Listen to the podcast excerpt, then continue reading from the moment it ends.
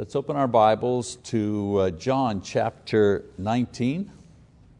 And I want to read the, this, uh, this passage here, beginning in verse 23.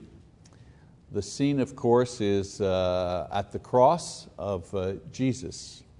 So John writes, Then the soldiers, when they had crucified Jesus, took His outer garments and made four parts, a part to every soldier and also the tunic.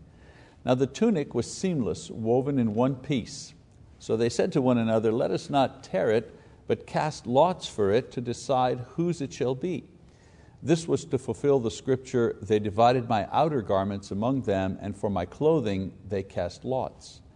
Therefore the soldier did these things. But standing by the cross of Jesus were his mother and his mother's sister Mary, the wife of Clopas, and Mary Magdalene. So of course this is the way John writes, very much like a play if you wish. This is a close-up here, okay? a close-up look at a family dealing with a crushing event in their lives. Obviously the big picture is the crucifixion of Jesus, but he kind of zooms in at the end there and he mentions three women that are at the, at the cross. So in an historical context, this is the Son of God dying for the sins of all mankind, bidding farewell to His earthly family. But on a more personal and immediate note, it is a man being executed in public, and as we note, I think there's one more uh, verse here where it says, when Jesus then saw his mother and the disciple whom he loved standing nearby, he said to his mother, Woman, behold your son. Then he said to the disciple, Behold your mother. And from that hour, the disciple took her into his own household. So the big picture, the crucifixion, the Son of God. The more intimate uh, note uh, is a man being executed in public, uh, making arrangements for the care of his, for the care of his mother. And while we have this close-up in view, have you noticed yet that there were three women who were at the foot of the cross during Jesus' darkest hour? And the interesting thing, all three women are named Mary.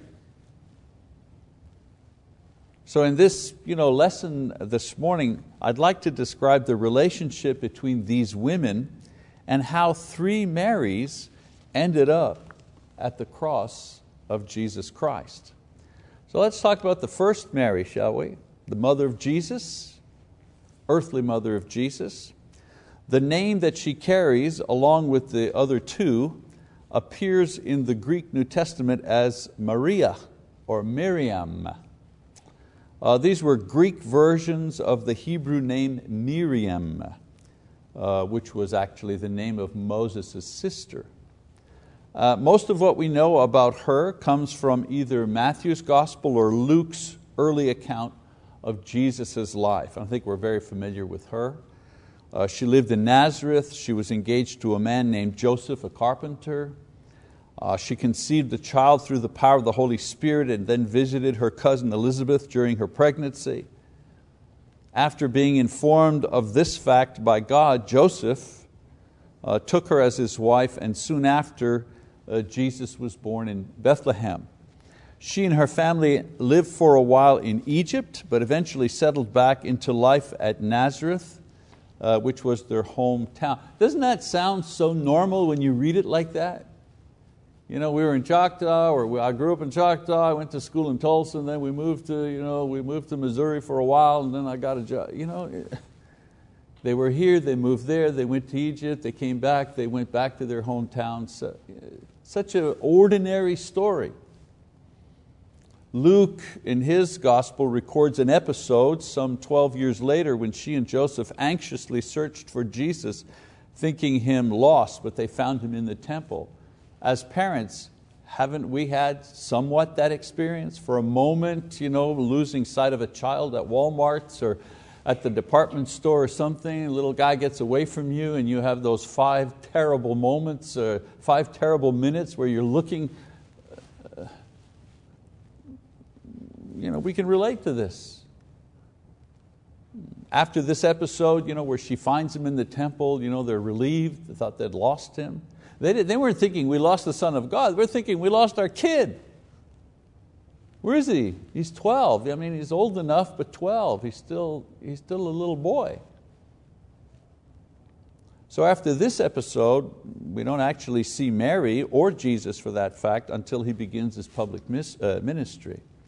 Um, we know that Mary didn't follow Jesus on his ministry journeys, but we do see them together at a wedding early in his ministry. Um, what she thought of Jesus during this time, not known. It says she kept things in her heart. She didn't kind of you know, talk about it. We do know, however, that when Jesus was still a baby and prophecies about His future were made by Simeon and Anna, uh, the Bible says she was amazed. And when she found Jesus in the temple as a boy, and he admonished her that he was in his father's house, Mary treasured or pondered over these words in her heart. Seems to me Mary was a woman of kind of few words. She wasn't a talkative type. During his ministry, there's another episode described by Mark where Jesus' family, including Mary, seek to speak to Jesus. They want to talk to Him because they were concerned about His personal welfare as His ministry was beginning to cause a great stir among the people. He was causing trouble. People were talking negatively about Him. Again, isn't that normal? His mom, his brothers, they come and they they want to bring him home. Listen, come home for a while. Let's wait till all this stuff settles down a bit. You don't, you don't want to be getting into trouble. You know, it's a, you're doing good with your ministry. We're happy with that. Come home. You know, let's, let's have a little cool down period. That's what they were there for. In Mark 3, Jesus responds to His earthly family by declaring that fidelity to the spiritual family has priority over fidelity to one's earthly family, even one's own family. And then the final scene where we actually see Jesus and His mother together is at the foot of the cross where He tenderly gives over the responsibility for her care to John, His beloved apostle. And then we see Mary one more time, and it is when she is in the upper room, along with the apostles and other family members and disciples after Jesus' resurrection in Acts chapter 1, verse 14. Again, a woman not of many words, but we do see her at key moments throughout Jesus' life. All right, let's look at another Mary. Uh, Mary, the sister of Mary. The second Mary we see at the foot of the cross, as I said, is Mary, her sister, the sister of Jesus' mother, earthly mother. Now it may seem odd that two sisters have the same name, but there are some explanations for this. Uh, the original name in Hebrew had several versions, Miriam, Mariah, or Maria, and they could have used two versions of the same name. That's you know, often uh, what took place in families of that, of that generation or that time. Uh, these two Marys uh, could have been brought into the same family through subsequent marriages by their parents. You know, there was divorce in those days too. There were blended families in those days as well, widows, you know, children brought together, cousins, whatever. The Bible definitely says that they are sisters and says that the second Mary was the wife of Clopas. Now some ancient manuscripts have margin notes saying that this Clopas, who is also called Alphaeus in other places, was the brother of Joseph Jesus' earthly father. So this would mean that two brothers, Joseph and Clopas, married two sisters who either had similar names or were part of a blended family. Is that like too hard to believe? No, that's not too hard to. I know people, brothers who, you know, two brothers married, and especially in those days, you know, small villages, the boys you knew were probably the boys that your brother knew, right? Your cousin knew. They were enclosed societies. Cousins married cousins, you know I mean. In addition to this, Mark tells us in Mark 15, 47 that she was the mother of James the Less and Joseph. Now James called the less because he was either younger or shorter than the other apostle named James. Uh, he became one of the 12 apostles. So we have several sightings of this second Mary throughout the New Testament. Matthew 27, 54 tells us that she was one of the women who had followed His ministry from its early days in Galilee and had supported the Lord. Uh, she was present at the crucifixion, as we read in John.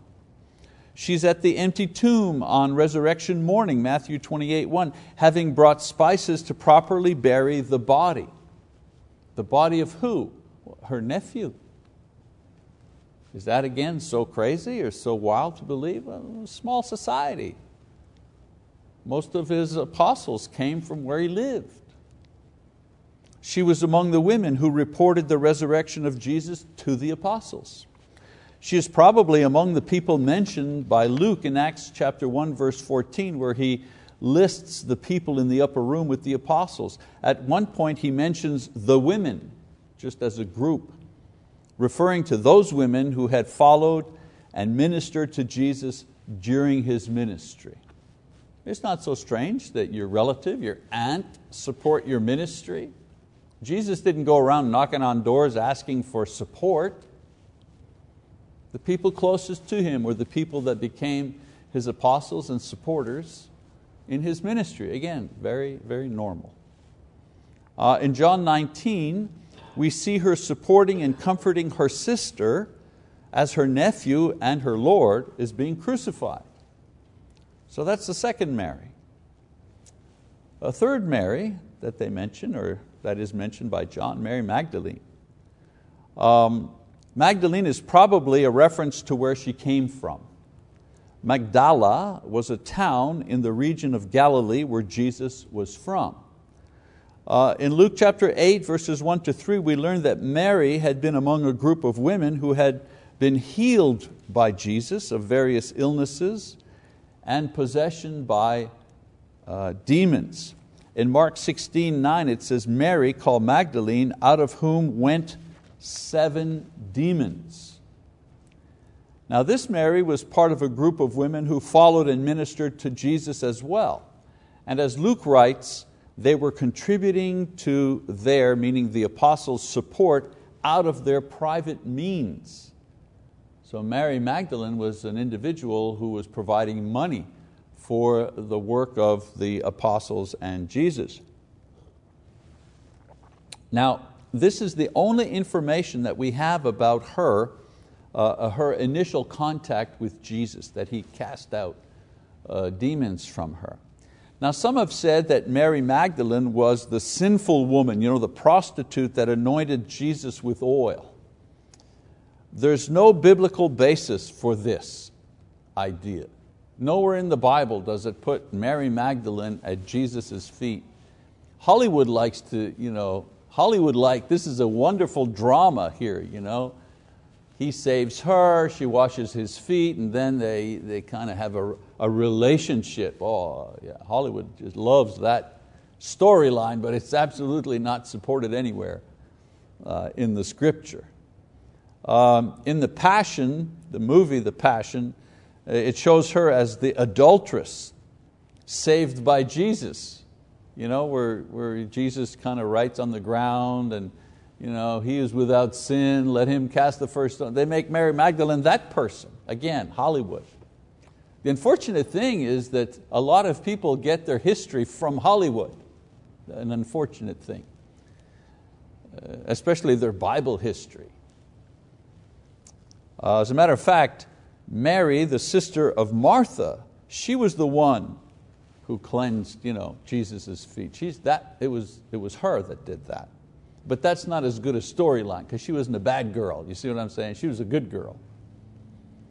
So Mary Magdalene followed and supported Jesus' ministry right up to and including His crucifixion. She's among the women who go to Jesus' tomb and when they find him gone, she tells Peter and John what has happened. But here's the interesting part. After she tells him this, she returns to the tomb uh, when they leave. So the apostles, they look in, whoop, he's gone, they take off. She, she goes back and she stays there and she's crying. And at this point, John tells us that she sees two angels near the tomb and then Jesus appears to her. And she's confused at first, thinking that he is you know, the caretaker, and then recognizes the Lord and tries to cling to Him. And He comforts her and tells her to return to tell the apostles that she has seen the risen Lord. So this Mary, faithful disciple who had served the Lord from the beginning of His ministry, was granted the privilege not even the mother of Jesus received, and that was the opportunity to be the first person, man or woman, to witness the resurrection. That privilege went to uh, Mary Magdalene. Now, it's interesting that there were three Marys who found themselves at the foot of the cross on that day. It's interesting because they had the same name and they were present at the most significant event in history the death of the Son of God on a Roman cross. What's also interesting is that even though they had the same name, the way that each of them eventually came to be at that point is very different. So let's examine that, shall we? Mary, the mother of Jesus, she came to the cross, if you will, through a divine calling. God, through the angel Gabriel and through the mighty miracle, called upon her to believe.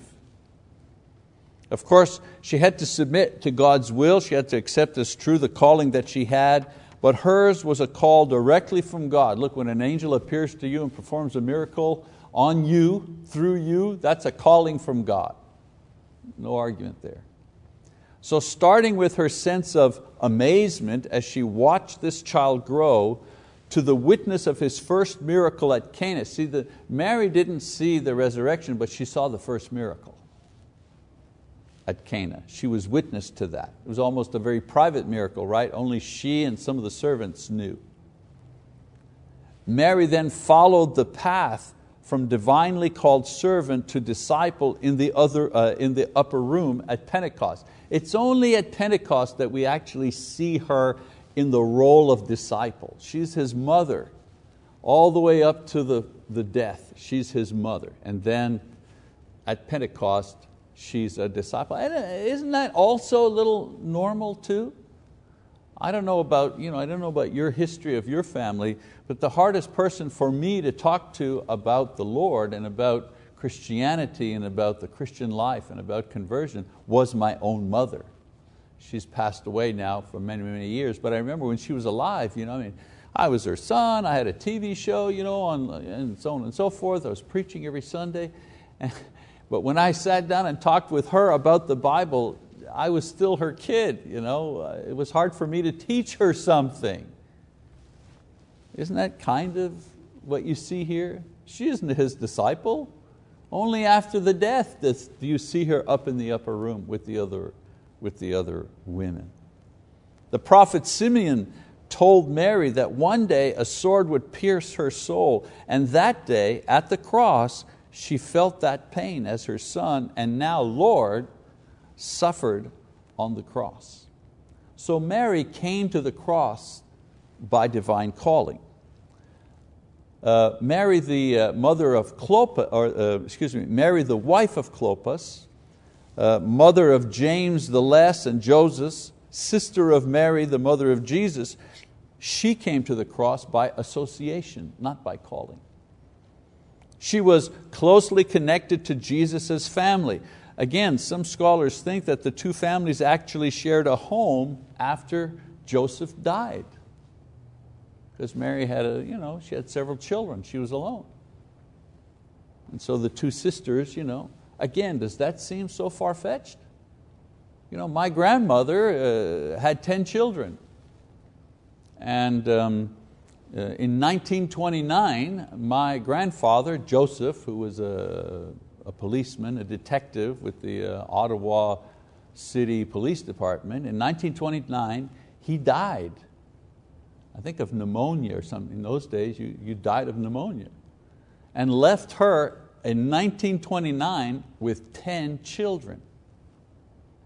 And so what happened? Well, my grandmother's mother moved in with that family, and the two women together raised those 10 children. Again, people of a certain age who can remember back, that's how stuff happens, right? A tragedy happens in the family, families realign to take care of the problem. Well, a tragedy happened in the family, maybe Joseph died, who knows? So some scholars say that they, the two families uh, lived together and this was how Mary, the wife of Clopas, uh, you know, uh, became associated with Jesus. Uh, her son, Mary, the wife of Clopas, her son was a disciple, you know, the apostle of the Lord then an apostle of the Lord. And so through her close association with the family, she became an early disciple as well, already ministering to and supporting the work of Jesus and the apostles when he began his early work in Galilee.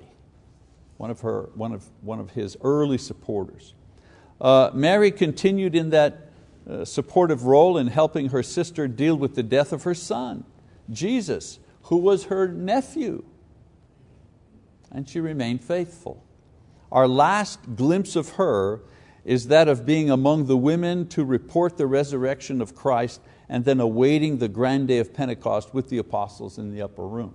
So Mary, the wife of Clopas, she came by family association. And then Mary Uh, Magdalene, she came to the cross through the mercy of Jesus, not through a divine calling, not through association, you know, somebody kind of brought her in. She came through mercy. She was a castaway. She was ill, she was possessed by demons, she was beyond hope or help in her society. If, if you had what she had, you were like, you were refuse. You were refuse. There was no use for you at all.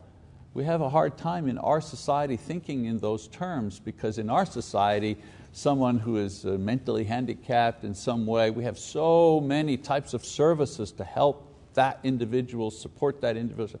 In those days, you know, you were, yeah, yeah you were a waste. That she had seven demons says that she was seriously dysfunctional, seriously disconnected emotionally and physically and spiritually. And Jesus personally cast out her demons and brought her back to her right mind. And from that time, she served and supported His ministry along with the other women.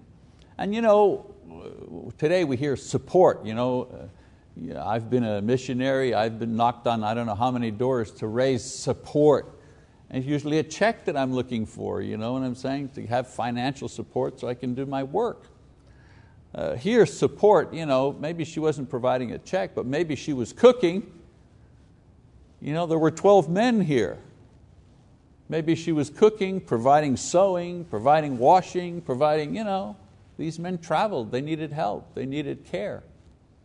So maybe it was that kind of support she provided, I'm not, I'm not sure. But. So when you read her actions after the crucifixion, however, you get the sense that she was a strong character and she was a leader among the women. For example, she ran ahead to the tomb, it says in John 20, verse 11 and she reports to Peter and John, and, and there is uh, um, joined by the other women after. And then she returns to the tomb with the apostles, and then she stays behind uh, to look for the Lord. That tells me this is a woman with a mind of her own. She's not waiting around to, you know, I, well, I'll just wait here till Peter tells me what to do. I'm, I'm not just going to stand here and wait around until further orders. No, she, she, she runs ahead. They're gone. She says, well, maybe he's lost. She starts looking for him. She speaks to the angels. When the men see the angels, what do they do? Well, they fall on their face. They're afraid. She's not afraid. She talks to them. She speaks with them. Tells me that she had a, a marvelous sense of her own salvation, of her own right relationship with God, to be able to see an angel and nevertheless speak to them. She sees Jesus first. She's the one given the message to the apostles that He is risen and will ascend to the Father. Imagine, God chooses a woman to be the first to see and then announce the resurrection of Jesus Christ. What a, what a marvelous privilege that is. Not given to 12 men who were specifically trained by Jesus for three years, who witnessed all kinds of miracles, who themselves did miraculous things, not to one of them that He, give, that he gave this uh, privilege to, uh, but to Mary Magdalene, this woman received. And you know what? I, I don't even want to emphasize the gender, this woman, this person. There was something about this person that the Lord somehow saw and entrusted to this person the first witness of the resurrection. So her initial contact with the mercy of the Lord drew her to follow Him not only to the cross, but beyond the cross and into the tomb where she was rewarded by His glorious uh, resurrection. Okay, so aside from the interest of knowing more about the three Marys at the cross on that day, uh, my lesson this morning is also about how most people find their way to the cross. A kind of an application here. For some, the way to the cross is that they receive God's calling. Now, this is a tricky thing to explain without giving the wrong idea. I'm not saying that God calls some people and rejects others, like Calvinists who teach you know, election predestination. I'm not, I'm not talking about that. But we do see Bible characters like Samuel, for example, who from an early age they had this sensitivity to the things of God. That's what I'm talking about. Oh, they have to obey the gospel, of course, and must remain faithful like all Christians, but somehow their heart is tuned to God from an early age. You can, you can refuse to respond or you can kill the desire to know God. Let's face it, Saul, the king, he did it. Demas in the New Testament, he did it. Certainly Judas did it. But some people, you know, they're just, they're more attuned to the spiritual than others. It's like some people can hit a 100 mile an hour fastball or they can hit a curveball. You know, they, just, they just know how to do that. Or somebody, some people can throw a football 70 yards at a target. They can just do that. And then there are other people somehow that have this spiritual, oh, you know, very, very sensitive to spiritual things. They're not better people, they just have this thing. So I believe that Mary, the mother of Jesus, she was one of these people. Her answer to Gabriel is so you know, spiritually minded, so sensitive. Her greeting to Elizabeth demonstrates, you know, most of her greeting that she, when she greets Elizabeth, most of that there are quotes from the Old Testament. It means here was a woman who really knew God's word. These things show that she was already highly sensitive and ready for God's calling. It's the same way today. Some people are like this. They're always searching, they're never satisfied in the desire for God's will and purpose for their lives. They're open to God's calling. Some people come to the cross by association. How many times have I heard brothers say to me, Boy, if it weren't for my, the prayers and the encouragement of my wife or my mother, I would have never known Christ. How, how many men do I know have said that to me?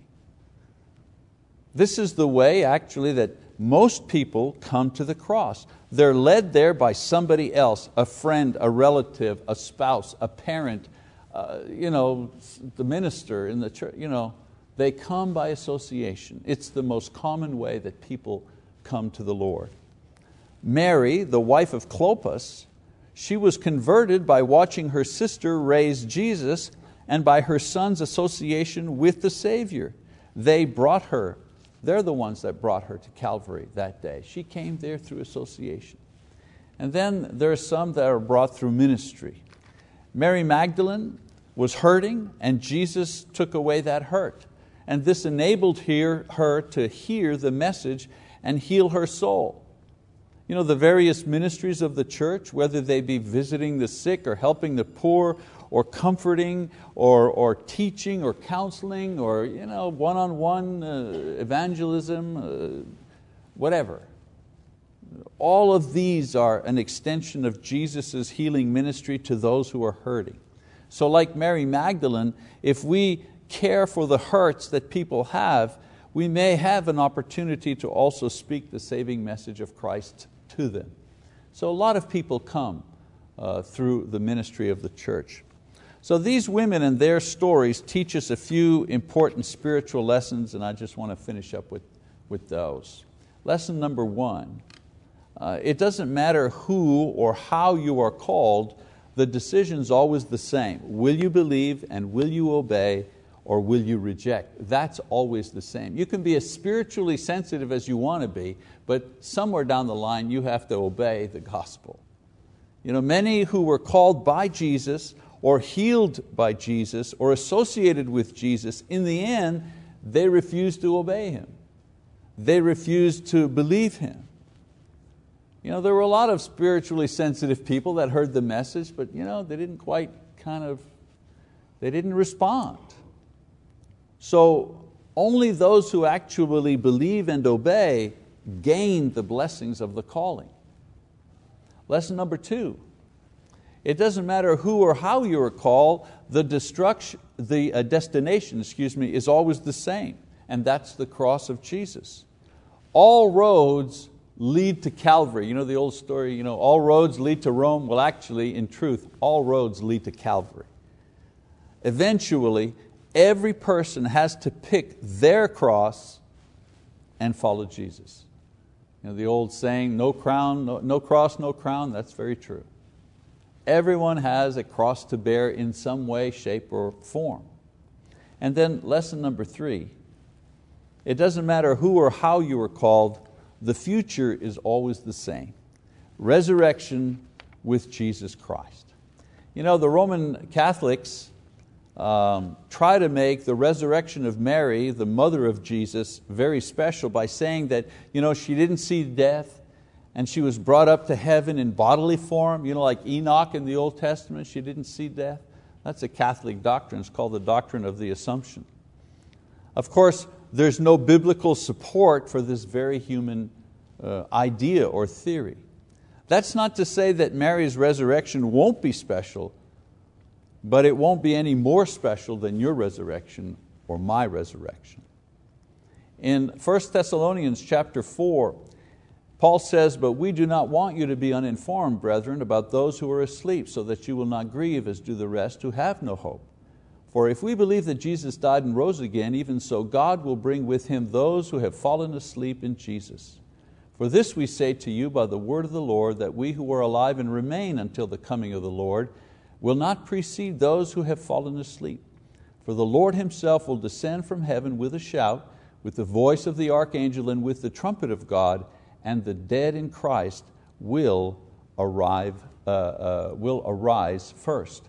Then we who are alive and remain will be caught up together with them in the clouds to meet the Lord in the air, and so we shall always be with the Lord. So in 1 Thessalonians 4, Paul explains that the faithful, and that includes the three Marys, as well as you and I, will rise out of the grave to a glorious eternity when Jesus returns. So I conclude our lesson today about the Marys with the simple question, how is God calling you today? You need to remember that. Is, it doing, is He doing it through a, a hungry heart? Is He doing it through an encouraging friend or other, or through a kindness or service by one of His disciples? I always encourage folks not to put off responding to Jesus by faith and obedience. And that faith and obedience always, always will lead someone to the cross of Christ and then ultimately to eternal life. Okay, so that's our lesson on the three Marys. Hope that gave you some information and background on these uh, kind of, you know, you don't see them a lot, but very important characters in the story of Jesus and His ministry. Thank you very much for your attention.